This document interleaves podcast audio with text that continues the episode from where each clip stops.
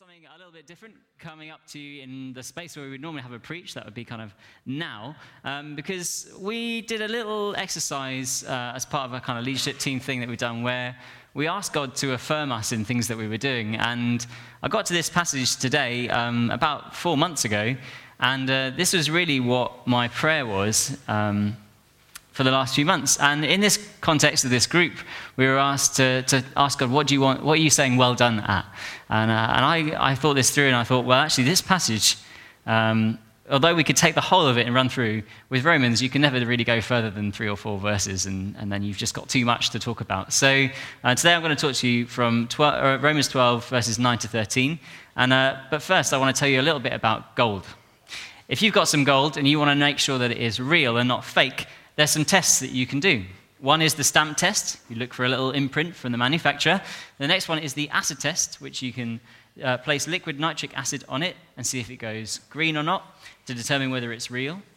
You can do a magnet test. If your gold is magnetic, uh, then it's not gold, it's fake. Uh, you can do a float and rust test, um, or you can do a skin test. If you wear gold and your skin turns a different color, uh, then it's fake. And you can also do a guaranteed test, which is my favorite because you take it to the jeweler and they say, that's gold or that's not.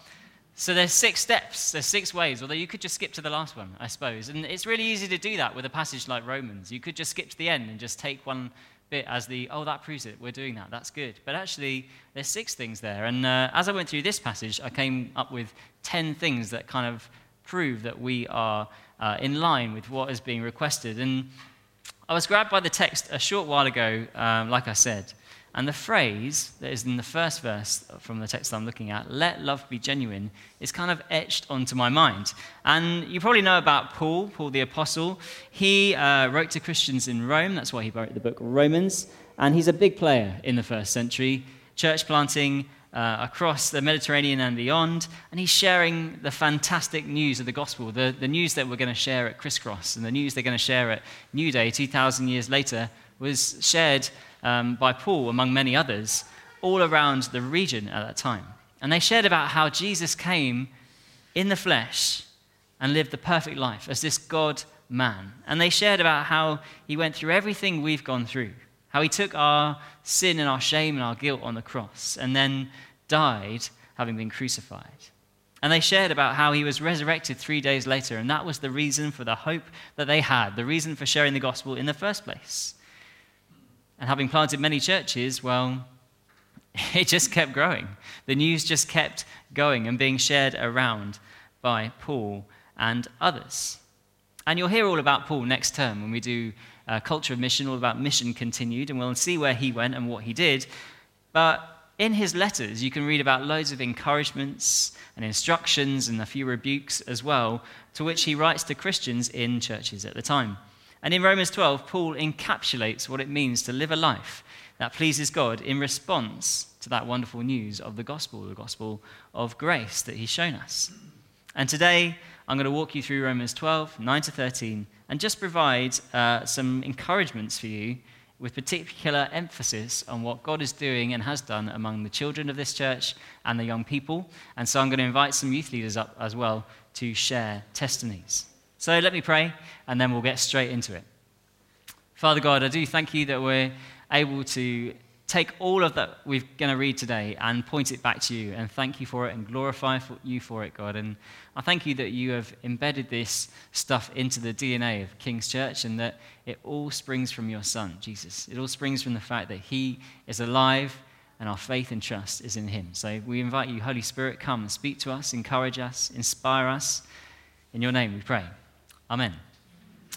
Great. So let's read Romans 12, 9 to 13. And uh, just getting a little bit edgy, this is the ESV version. So it says, Let love be genuine.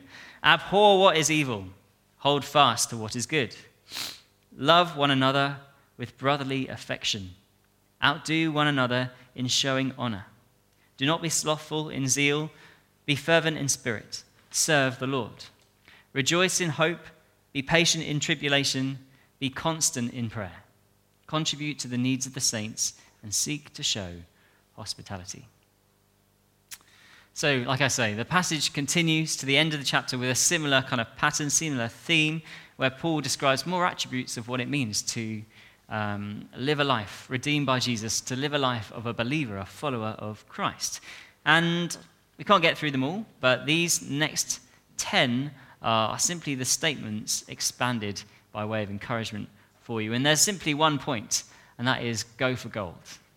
We're going for gold nuggets of God's glory in this passage, and I've got 10 of them to highlight to you and show you how Jesus is working among us. And of course, we're not perfect, no church is, but we can definitely celebrate this stuff together. So here we go. Number one, we are learning to hate evil and love good.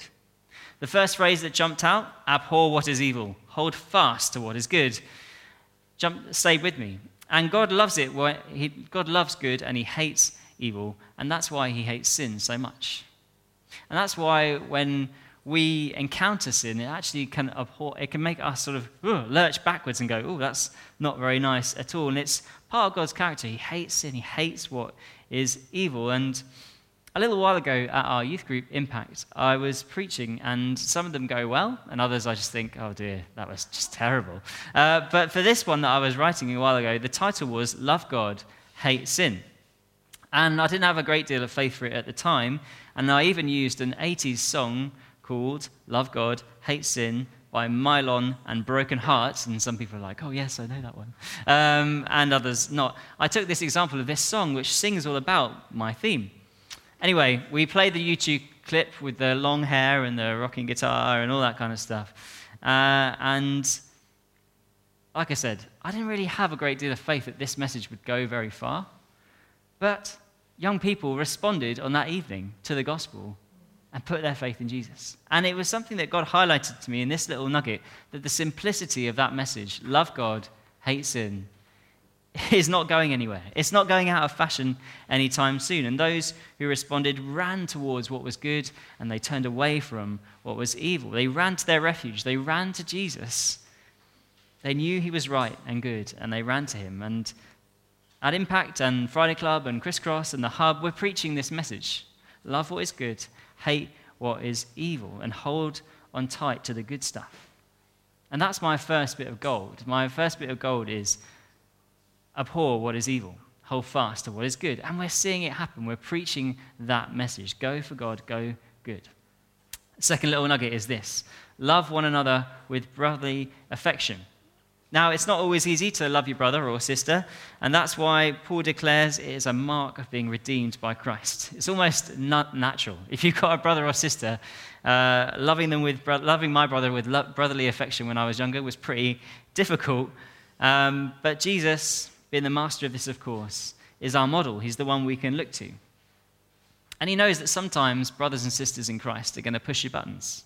Sometimes they're just going to be careless with their words or simply wind you up. But this instruction is in there for a reason. And having thought about the next nugget, I was blessed with a, a memory of a wonderful example.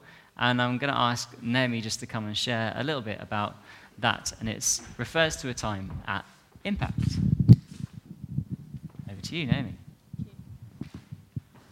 Well, I actually have two that I thought about when I um, when I actually had to think about this because one of them is just a more general growing one of um, uh, some of the youth who are kind of growing and becoming more more mature Christians. Actually, how I've seen how they they have put in an effort to include people that aren't maybe so centrally part of the, the sort of main group. Maybe they're people that are coming from outside church. There's people that are a bit different from them. Maybe they're people that are, you know, difficult to get along with. And actually, one of the real marks that I feel like I've seen of them growing to be more like Jesus and growing in this brotherly affection is actually them, even when they don't really feel like it, like including them in the groups when they're doing games. Um, and the other incident, which I think Quincy was actually referring to, is we were, um, I did a talk about marriage and actually what, what marriage means, sort of what it's a symbol of, Christ and the church, but also, you know, what, what are the good things about marriage between a man and a woman? And actually, at the end, it, sort of acknowledging that a lot of people had been impacted by the ways in which marriage has broken down in this world. And, you know, a lot of people were kind of mourning about the fact that maybe their parents, you know, they weren't together anymore, there, there'd been, you know, difficult divorces, that they'd been damaged by that. Um, so some people were, re- you know, were having to, you know, we were praying over them. Some people were quite upset about it. They were crying. But just seeing actually the other youth comforting them, bringing them tissues, you know, praying over them without being asked, um, bringing them Bible passages, bringing them words of comfort that they'd received from God. All of this just really highlighted how God is actually growing them and is maturing them and is um, developing in them this brotherly love that actually isn't natural to us as humans. Thank you. Great. I'll pop it. Yeah, thank you very much.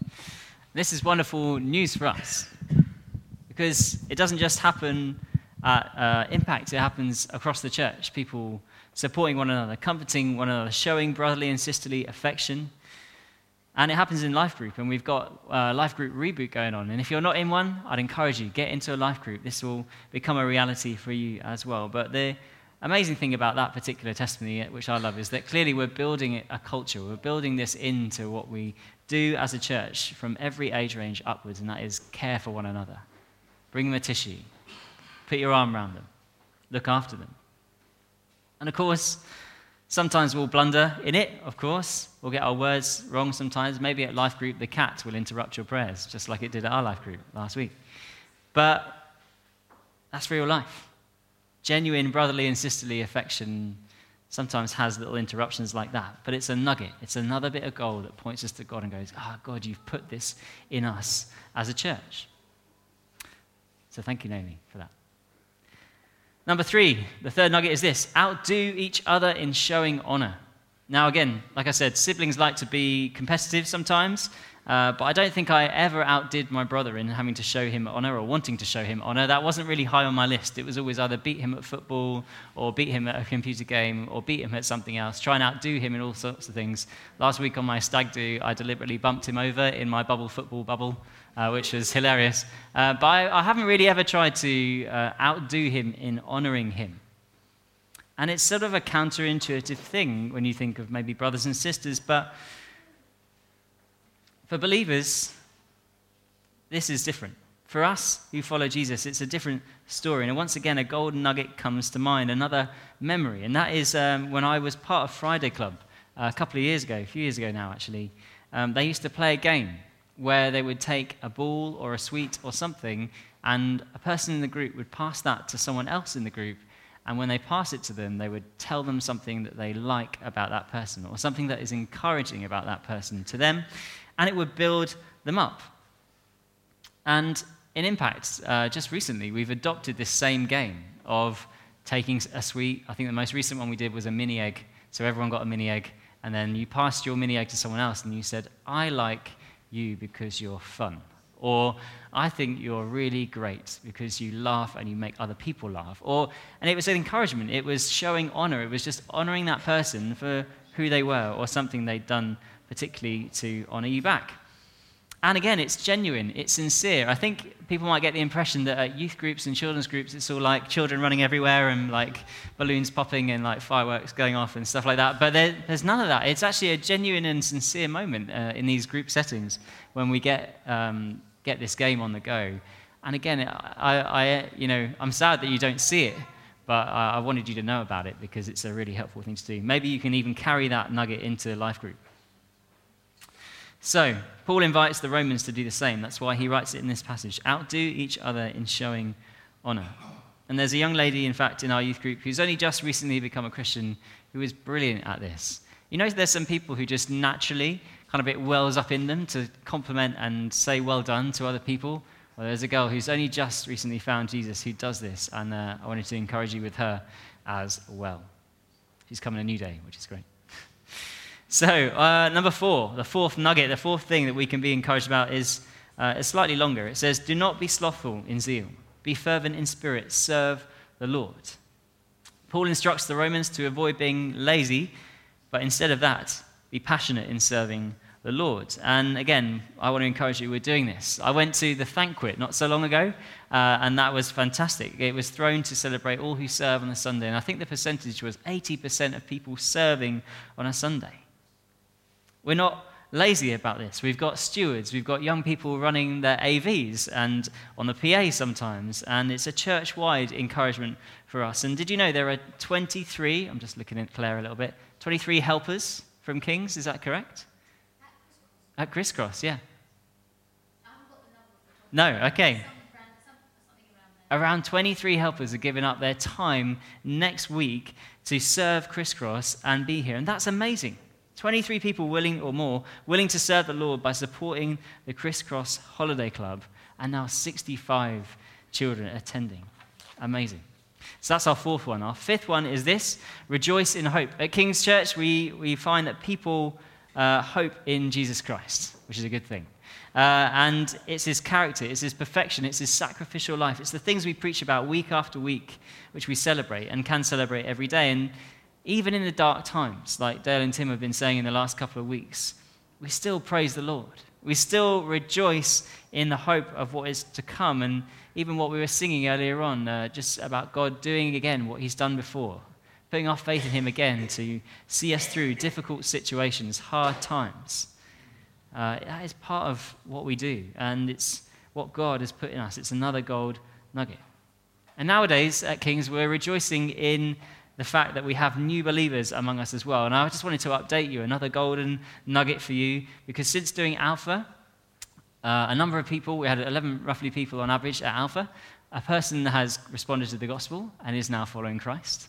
We just finished Just Looking this week, and now another person has put their faith in Christ. We um, have been doing the Hub Christian Union at Oxford School for the number of years that I've been working here and way back in time before I was here. And we've seen four people from the Hub at, the Christian Union at school come to join us on a Friday night at Impact. We've seen two of those become Christians. We've seen one of those recommit, and the fourth one is coming to New Day with us next week. So God is doing some amazing stuff. We can rejoice in the hope of what is to come. We can praise Jesus for that. And He's the reason. He saved us. He continues to do so. But there's another gold nugget for you. And of course, we have to learn to rejoice in hope um, through pain and anguish as well. I remember singing that song um, you are good, good, good, good. Oh, oh. And carrying on. Oh, oh, oh. Anyway. Uh, sometimes that annoys me, sometimes it doesn't. But anyway, but I remember singing the. Um, I remember singing it when my grandparents died. I remember when, when my grandparents died and just singing, it's hard to sing that you are good when friends are no longer around. And, and just pushing through, rejoicing in hope has been one of those things that's really stuck with me personally this year is despite everything that has happened, he is good. Um, six, uh, number six, sorry, nugget. Here we go. Be patient in tribulation. We're going through it if you're following it in the scripture. Be patient in tribulation. Another one, and this time I'm going to invite Neil to come up and just tell us about his experience of being patient in tribulation. Cool. Thanks. So, my testimony also actually relates to number four. Uh, particularly the serving the Lord bit. And this is because I'd grown to believe the lie that that meant you always had to be actually doing stuff, like in the church, going to impact, doing stuff for the Christian Union at work and things like that. And that kind of showed that you were being um, faithful to God in that way.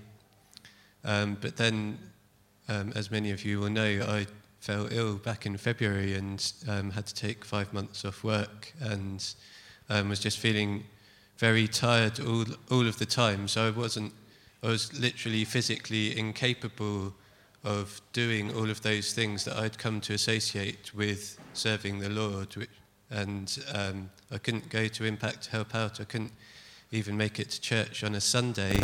And that was really getting me down and um, really frustrating me. I was getting annoyed at the fact that I was ill and that I wasn't getting better and um, not, well, I was kind of like getting angry at God that He wasn't healing me because how could I serve Him if I was um, just lying around at home all, all of the time?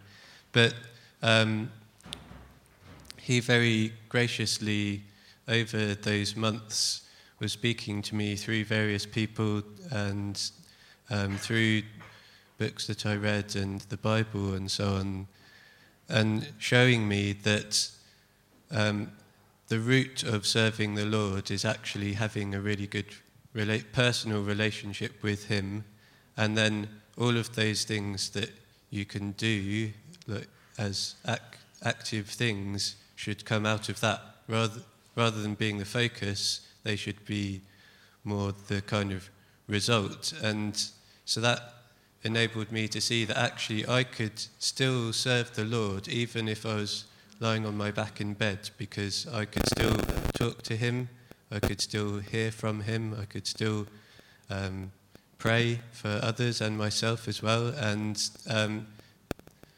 understanding that more enabled me to have this um, patience with what I was going through and just say, okay, Lord, I, I trust you that if you actually want me to go out and do some of this stuff that I have been doing, then you will heal me in order to enable me to do it rather than, um, you know, just getting frustrated all of the time.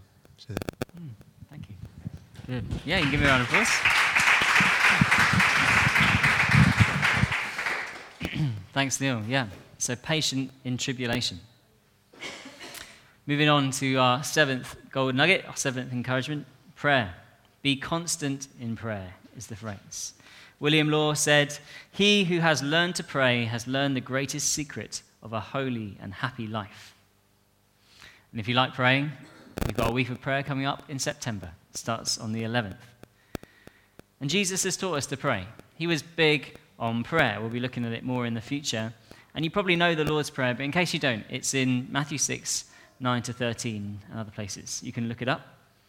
And at King's, we do like prayer. We have prayer and shares in every month, and uh, every term we have a week of prayer. But how often are you in constant prayer? This was the question that I asked myself when putting this together.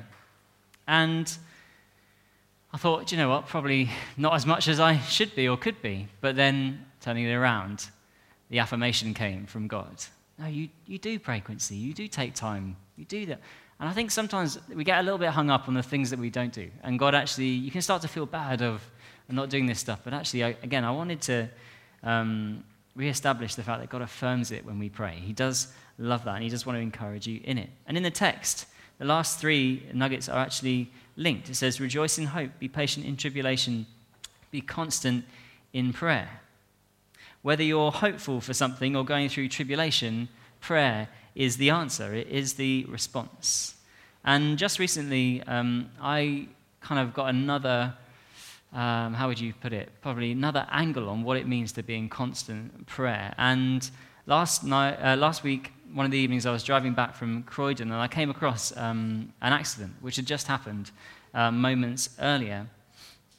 And the casualty had been hit by a car and was unconscious on the floor, and people were waiting for the ambulance to come. He was all in the right positions and all that. I suddenly had that flashback to first aid training. What do I do? But people actually had that part under control.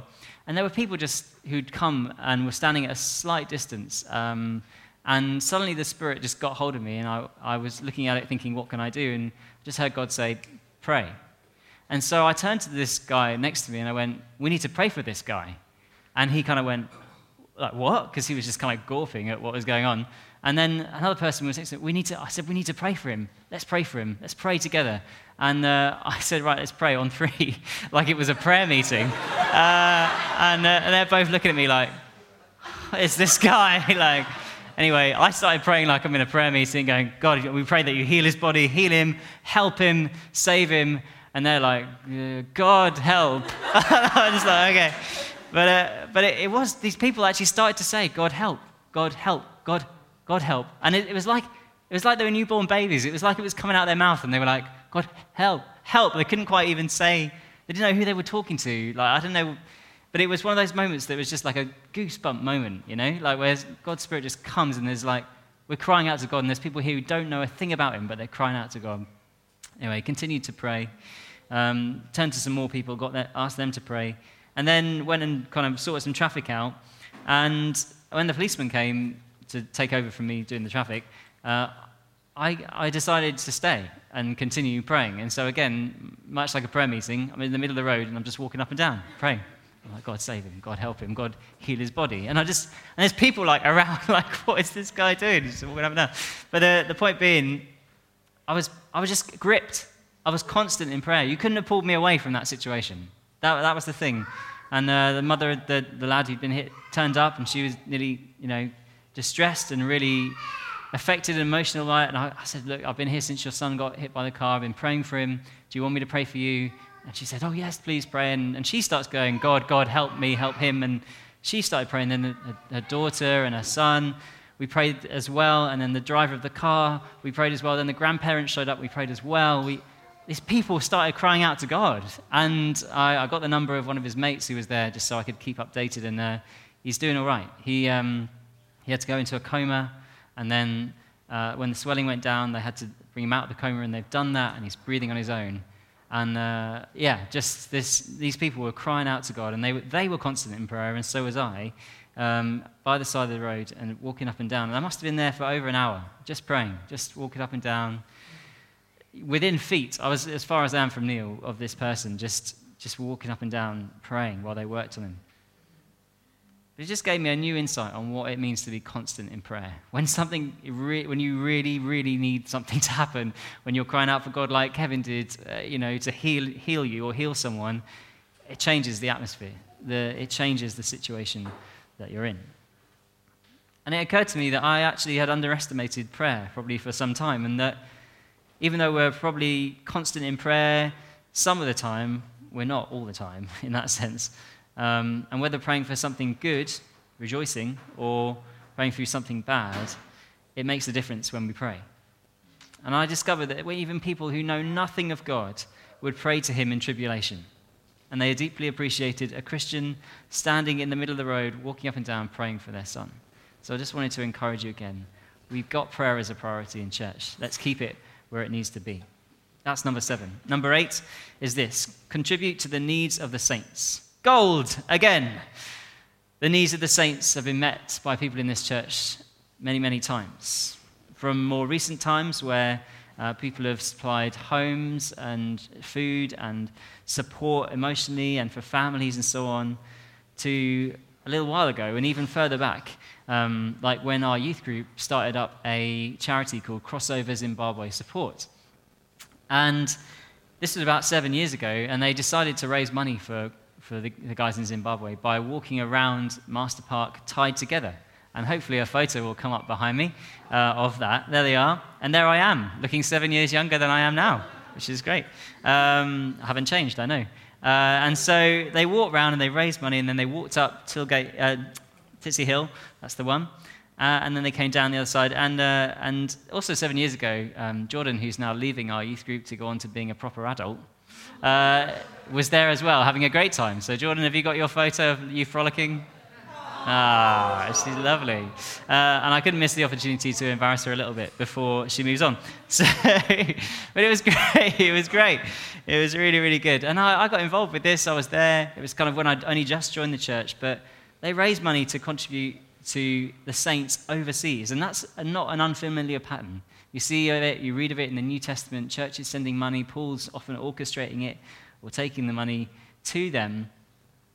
And even though our equivalent is bake sales and sponsored walks, uh, like Dale did this earlier this year as well, um, it's still a biblical and powerful thing to do. Not to mention um, funds that were contributed to support um, the family in Zimbabwe, the Westgate Church in Zimbabwe, and other things like that. That's number eight. Contribute to the needs of the saints. We're doing that. Now, number nine is seek to show hospitality. Um, and I got arrested last week, not by the police, um, but by, by the Holy Spirit uh, on a Monday. Uh, and it was literally like he grabbed my arm and made me do this, which was funny because we were at the, uh, the centre, King's Church Centre, and at the end of the day, this guy just showed up and we were having a bit of a meeting and he just came to the window didn't have anywhere to stay, young guy, younger than me. And um, I was in that meeting, and I, I got to be honest, for the rest of the meeting, I wasn't really that focused on what we were doing because I was thinking about this, this person and what God wanted me to do about it. And God reminded me of the phrase, let your love be genuine, or let love be genuine. And so when I had a chat with this guy uh, after the meeting, it turned out he'd been kicked out of his job, had nowhere to stay that night, just needed somewhere to sleep, um, didn't want to sleep on a park bench. And so I, I, I was like, right, go into proactive mode, don't you? Look on, uh, right, we're going to go to Travelodge in Whyteleafe. And so off we went. We went to Travelodge in Whyteleafe. He's got his guitar and his bag and everything in the car. Got to Whyteleafe, no rooms at the Travelodge in Whyteleafe. Starting to think of a biblical pattern here. Uh, and then I got back in the car with him and I said, Alex, uh, there's no rooms here. So I'm going to search on Google, but first I'm going to pray. And I went, right, God, show me where you want Alex to go and stay. I'll pay for his room. Hit Google search, no rooms. I went, right then, looks like you're coming home with me. And so off we went up to my flat in Caterham. And I don't, I've never done this before in my life. Uh, took him home, and he brought his guitar in, sees my guitar, and uh, gets his guitar out, starts playing guitar. I was like, Do you like pizza? Yeah, I like pizza. All right, we'll make some pizza. So we did that. And we played some guitar, and uh, he just opens my music book and he starts playing 10,000 Reasons. And I start, I got my guitar and I played 10,000 Reasons with him. First worship song he's ever sung in his life. Uh, enjoyed it. Uh, had some pizza. Uh, decorating my flat at the moment. So uh, he looked around a bit and he went, Oh, it needs, it needs to be painted. And I was like, Oh, thanks. no, I was like, Yeah, yeah, no, it does. And uh, he said, Right, let's paint it together. And so got a roller, started painting my bedroom. While he was painting my bedroom, I said, Do you mind if I tell you my testimony, like what God's done in my life? He's like, No, it's fine, go ahead. Told him my testimony. Can I explain the gospel to you? Yeah, go on. I'm open minded. Go for it. Explain the gospel. Uh, finished painting the room. He did a cracking job, by the way. Uh, and got to the end of the evening, and uh, I said, Hey, look, it's not too late. Would you like to watch some? Would you like to watch some videos? I've got some cool videos you can watch. And he was like, Yeah, sure. So um, another beer. He has a beer and uh, sat down and watched Alpha, uh, Who is Jesus? And then, we, and then we watched Alpha, Why Did Jesus Die? Uh, this is all true, I promise you. Uh, and then, it's the evening, he goes, I've got to rethink everything. Was like, all right, great. So anyway, next day, coming down to Oxted, and um, starts to rain. And he goes, is it going to rain? I was like, yeah. And uh, God says to me, Give him your jacket. And I love my blue jacket, but I gave it to him. And, uh, and I just, again, like I say, would, this doesn't come, this isn't me. This is God actually getting a hold of me and going, These are the things that you need to do now. You couldn't, I couldn't drive that verse from my head. What you did for these, you did for the, what you did for the least of these, you did for me. Anyway, seeking to show hospitality.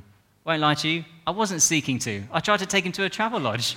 I, it, it wasn't what I was trying to do. But the winning phrase, let your love be genuine, overrode that. Overrode that. And, uh, and that's what happened. And I've got his email address, so I'm going to follow up, see how he's doing. Uh, I haven't seen him since, incidentally. Um, but if you see him around, it's called Alex. He knows where Yash is, which is one of our partner churches. So that's number nine. Seek to show hospitality. If this was a test by God as a teacher, it would probably say, could do better, or see me. And I think that's what he was trying to help me with with that story. He was just showing me that it is possible, but obviously I had to have faith. I have to have faith that he wasn't going to try and like rob me or kill me or something like that. The, you know, the worst things go through your mind, but actually, if you can hammer that with, yeah, but God, yeah, but God, if you can hammer that away, then you can do these things. Um, you know, I think if I tried to do it, I would have fluffed it up. But because God was in it, He made it work. Number 10, the last one. Let love be genuine. In April, I got a slot in the prayer room at the week of prayer. Ashley runs these 24 7 prayer rooms. And I got there at 6 a.m. and I continued till 8 a.m. And in April, I was frustrated. I'd not been wholeheartedly seeking God for some time and I'd started to feel a bit numb. And it was then that I, completely, I was completely blunt with God I just knelt down in that prayer room in Amy Road and I said, God, I don't want to be like this anymore. I don't want to feel numb anymore. I want to get back into this. I want to be intimate with you again. And I, I read that phrase, let love be genuine, and that became my prayer. God, let my love be genuine. Let me be genuinely interested in what other people are doing. Let me be genuinely um, seeking you to worship you. Let me be genuinely praying for your kingdom to come.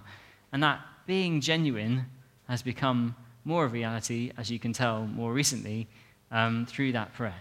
And so, my last gold nugget, the last thing that I think kind of overarches all of this, is let love be genuine. And we've been testing out this passage in Romans to see if God has embedded some gold in us as a church across the age ranges.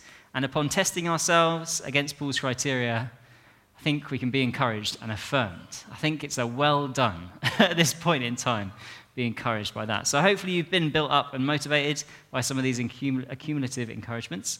And uh, they're evidences that Jesus is making a difference, that he's changing the atmosphere, he's changing the culture, and that he's alive and that he's doing things through us.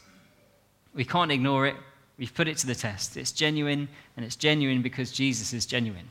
And if you're here this morning, you're like, I don't know about this Jesus guy. I don't know if it's actually all real. It is. It is genuine. When we let our love be genuine, we hate evil, we love good. We love one another, we outdo each other in showing honor. We are not lazy, but keen to serve Jesus. We rejoice in dark times despite the outside world. We become patient in tribulation and constant in prayer. We help other saints and show greater hospitality. We let our love be genuine.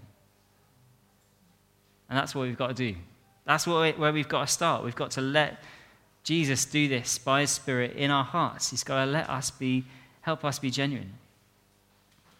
He showed us how he genuinely loved us by dying on the cross, by coming to take our sin upon himself so that we could be free to do this. And it doesn't make sense. Even doing just looking a week or two ago, the person on the course with me was like, That's not fair on Jesus. He's done nothing wrong. He shouldn't have to go through that. But he did, and he chose to because he loves you.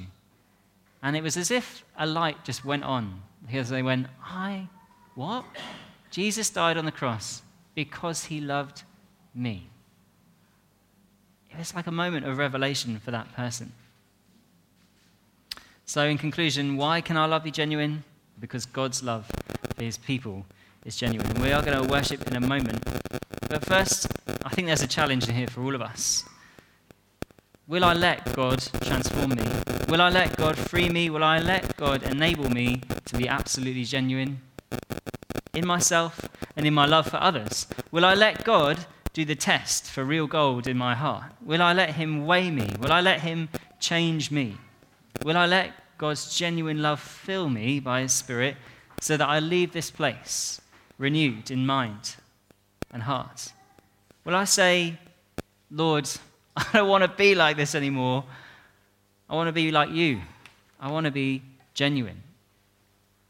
So, all I'm going to ask while Jim just plays in the background there before we sing is that if you want this transformation to take place by God's Holy Spirit, if you want Him to come and do a work in you again or for the first time, and I'd like you just to stand up now, wherever you are.